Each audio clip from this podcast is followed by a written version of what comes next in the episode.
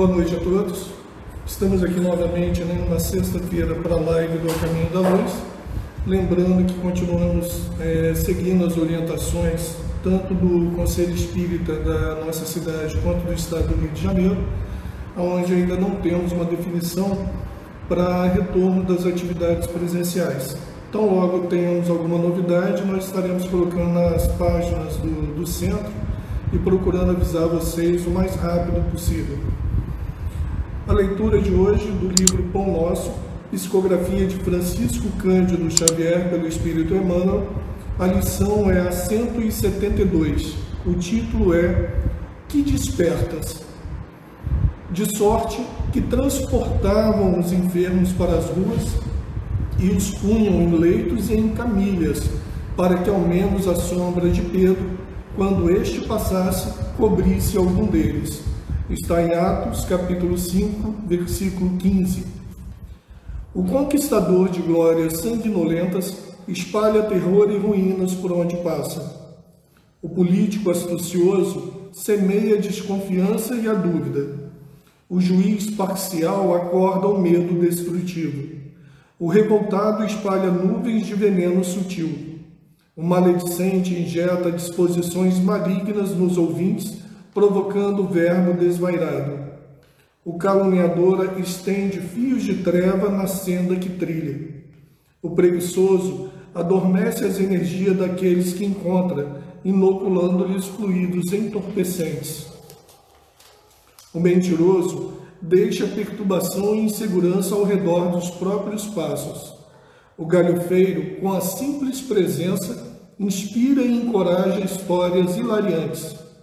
Todos nós, através dos pensamentos, das palavras e dos atos, criamos a atmosfera particular que nos identifica aos olhos alheios.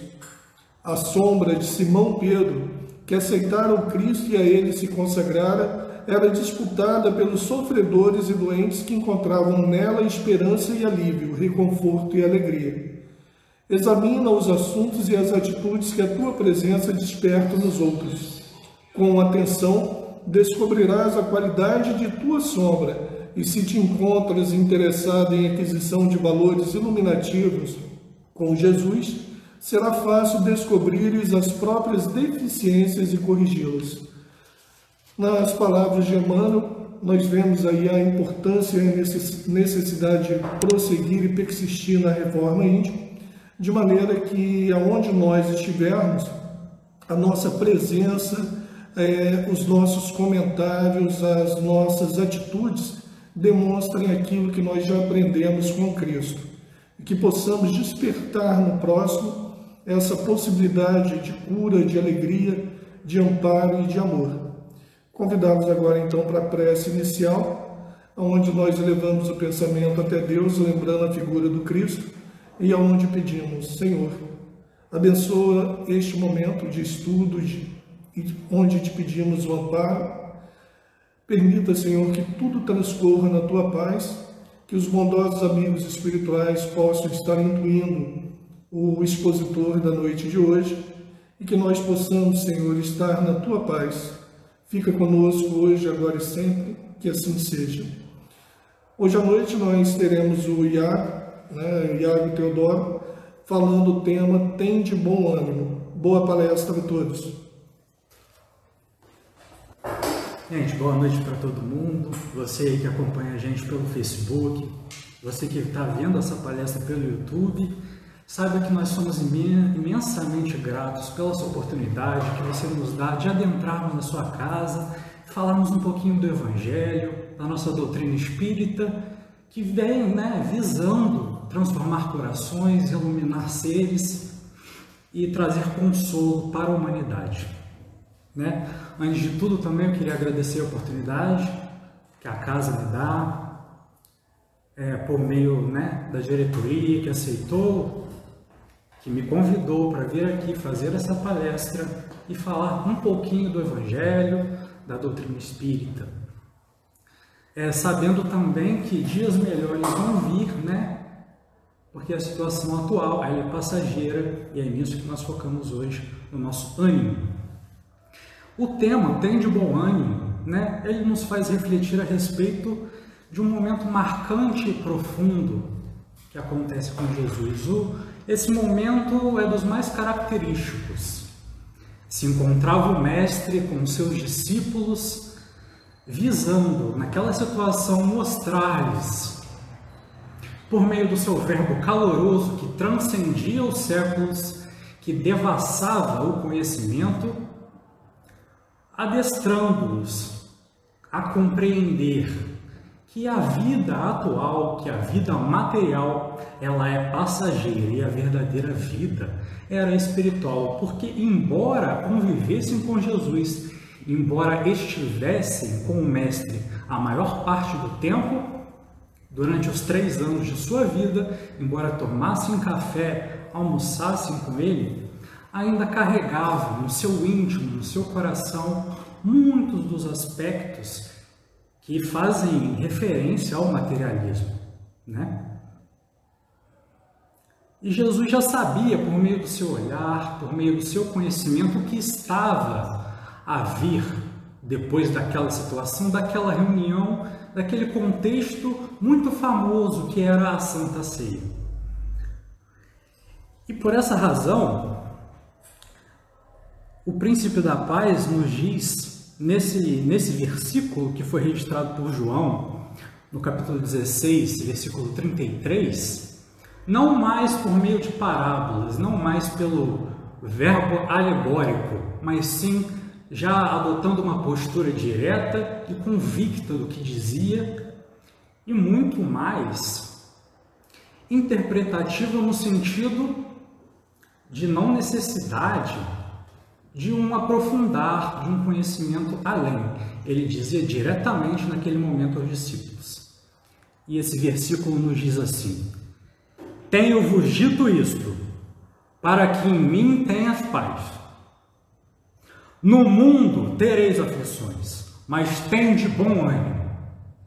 Eu venci o mundo. Renovando definitivamente o conceito de vitória, que todos ali tinham, renovando definitivamente a postura diante dos fatos materiais. Jesus já se encara, já se põe numa postura de mostrar aos discípulos que a verdadeira vitória não é a vitória material por meio da espada.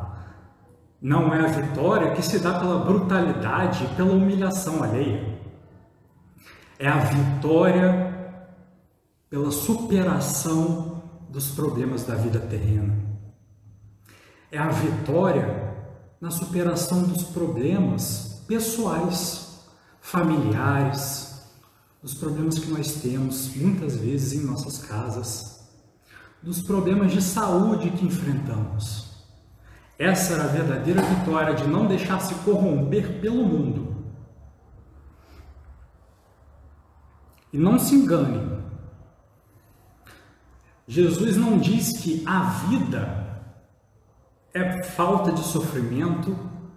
Jesus não nos diz que a vida é simples de se vencer.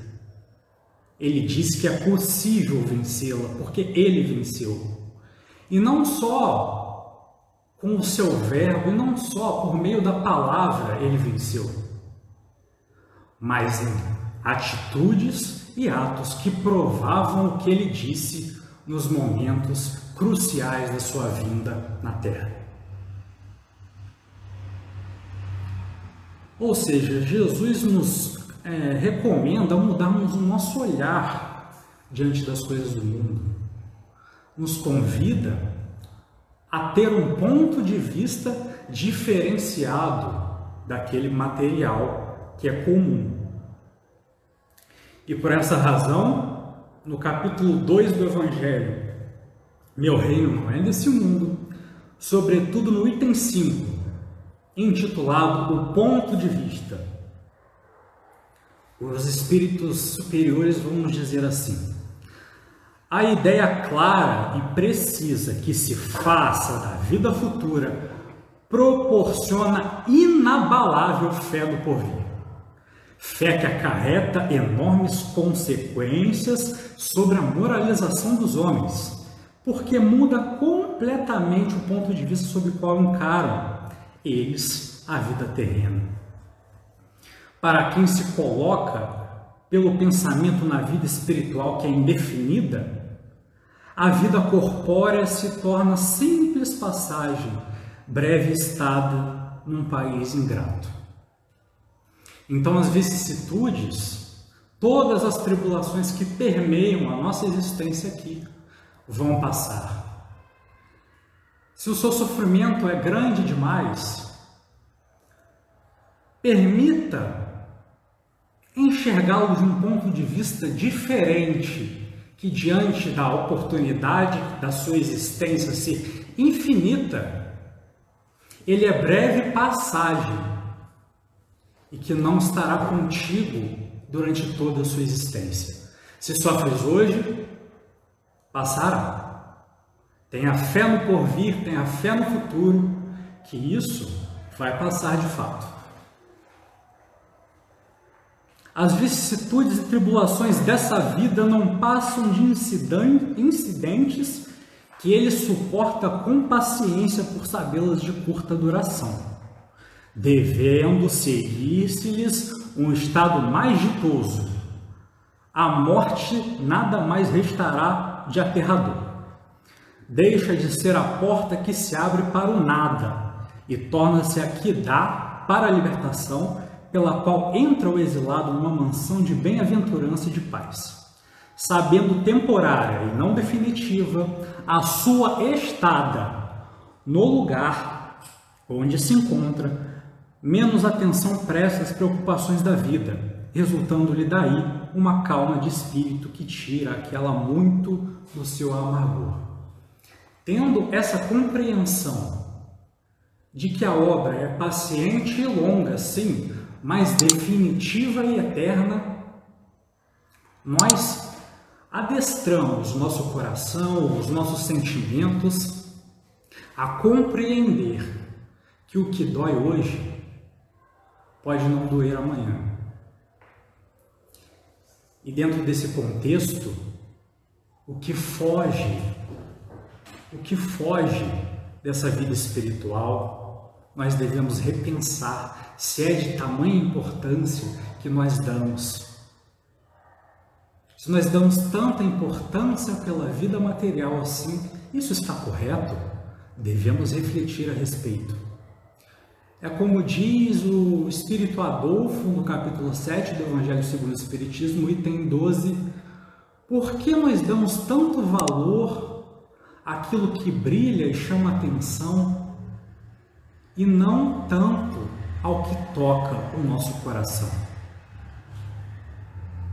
Por que nós colocamos tanto foco e entusiasmo e deixamos de lado o nosso ânimo que deve permear a nossa vida espiritual para nos condensarmos, para focarmos em objetos, em cargos? Por quê? Pelo simples fato de duvidar da vida futura, o homem dirige todos os seus pensamentos para a vida terrestre. Sem nenhuma certeza quanto ao porvir, dá tudo ao presente. Nenhum bem divisando mais precioso do que os da terra, torna-se qual a criança que nada mais vê além dos seus brinquedos. E não há o que não faça para conseguir os únicos bens que se lhe afiguram reais. A perda do menor deles lhe ocasiona caustificante pesar, um engano, uma decepção, uma ambição insatisfeita, uma injustiça de que seja vítima, o orgulho ou a vaidade, feridos são outros tantos tormentos que lhe transformam a existência numa perene angústia, infligindo-se ele, desse modo, a si próprio, verdadeira tortura de todos os instantes. Porque é uma questão de lógica e de se você ajusta todos os seus sentimentos, se você sempre busca tudo o que é material, é óbvio e lógico que tudo também é passageiro. E você estará sempre insatisfeito, sempre angustiado caso perca alguma coisa, sempre infortunado e triste, visando a oportunidade de se agarrar a tudo o que é temporário, superficial e efêmero.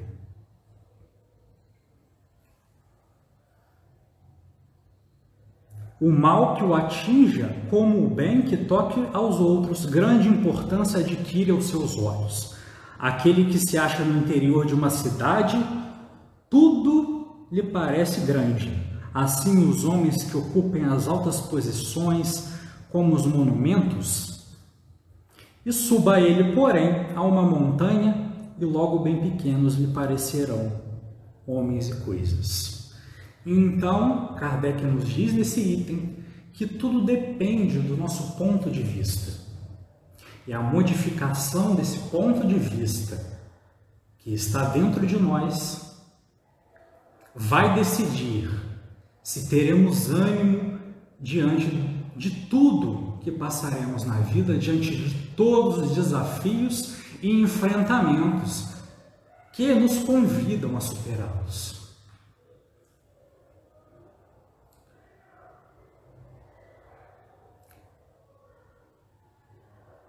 E nesse momento, no próximo parágrafo, Kardec nos diz: é o que sucede ao que encara a vida terrestre do ponto de vista da vida futura.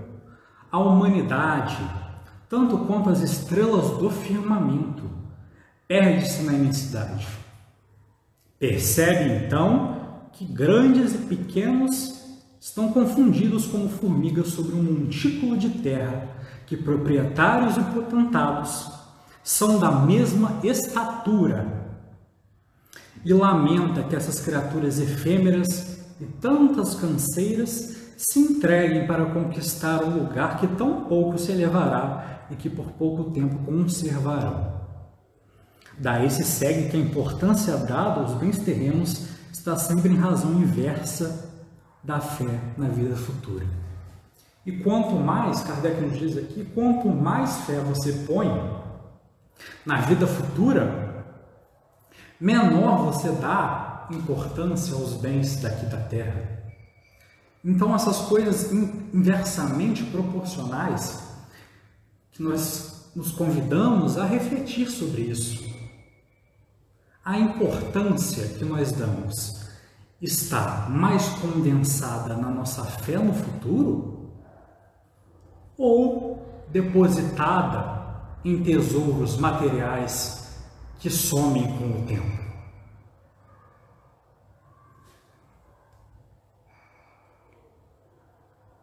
E de, depois dessa reflexão a respeito do Evangelho, no livro Boa Nova, capítulo 8, psicografado por Francisco Cândido Xavier, ditado pelo Espírito Humberto de Campos, Esse espírito, Humberto de Campos, vai nos contar a história do apóstolo Bartolomeu, sendo que o nome do capítulo Bartolomeu, apesar de ser um apóstolo dedicadíssimo à cultura evangélica, né, aos preceitos que o Cristo nos ensinava, convivia com Cristo, depositava a sua condição não só financeira, mas tudo que ele poderia fazer diante daquele trabalho à luz do Evangelho. Mas a condição psicológica de Bartolomeu nos chama a atenção. Porquanto na sua família ele não era muito bem visto, era maltratado pelos seus irmãos, que o acusavam de vagabundo, essa palavra que Humberto de Campos usa, que é acusado de mau trabalhador, de preguiçoso. ali naquele contexto. Além disso, como era um pescador e o pescador permeava os conceitos é, comerciais da época, então ele via aquele contexto de pessoas que sempre tentavam passar a perna nele, levando mais peixes do que deveriam por menor preço. Ele sempre se via injustiçado, achava que nunca fazia o suficiente. E nesse contexto, o apóstolo Bartolomeu, embora fosse dedicado, embora fosse ali um dos convívios de maior relevância com Jesus, ele era tomado de uma profunda e intensa tristeza. Embora conhecesse o Evangelho, embora conhecesse a Boa Nova, soubesse as verdades espirituais em sua maioria, ele era tomado de uma profunda tristeza e Jesus, reconhecendo isso, sabendo do seu apóstolo, sabendo do que perturbava o coração daquele discípulo, o convida a uma reflexão muito profunda. Mestre, diz Bartolomeu timidamente, não saberia nunca explicar-vos o porquê de minhas tristezas amargurosas só sei dizer que o vosso Evangelho me enche de esperanças para o reino de luz, que nos espera os corações além nas alturas. Quando esclarecestes que o vosso reino não é desse mundo, experimentei uma nova coragem para atravessar as misérias do caminho da terra Pois aqui o selo do mal parece obscurecer as coisas mais puras. Por toda parte é o triunfo do crime, o jogo das ambições, a colheita dos desenganos. E a voz do apóstolo se tornara quase abafada pelas lágrimas. Todavia, Jesus fitou brandamente, ele falou, com serenidade. A nossa doutrina, entretanto, é a do Evangelho ou da Boa Nova. E já viste, Bartolomeu, uma notícia boa não produzir alegria?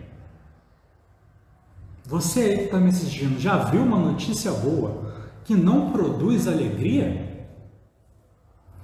Fazes bem, conservando a tua esperança em face dos novos ensinamentos. Mas não quero senão acender o bom ânimo no espírito dos meus discípulos. Se já tive ocasião de ensinar que o meu reino ainda não é desse mundo, e isso não quer dizer que eu desdenho o trabalho de estendê-lo. Um dia os corações que mourejam na terra Achas então que eu teria vindo a esse mundo sem essa certeza confortadora? O Evangelho terá de florescer primeiramente na alma das criaturas, antes de frutificar para o espírito dos povos. No entanto, venho de meu Pai, cheio de fortaleza e confiança, e a minha mensagem há de proporcionar grande júbilo e quantos a receberem, a quantos a receberem de coração. Na alma das criaturas, meus irmãos, o Evangelho, o nosso trabalho, não é de evangelização de multidões, mas sim uma evangelização de corações. É a transformação interior, é o ânimo que está latente dentro de nós, que nós devemos buscar. É a crença interior, é a fé no porvir.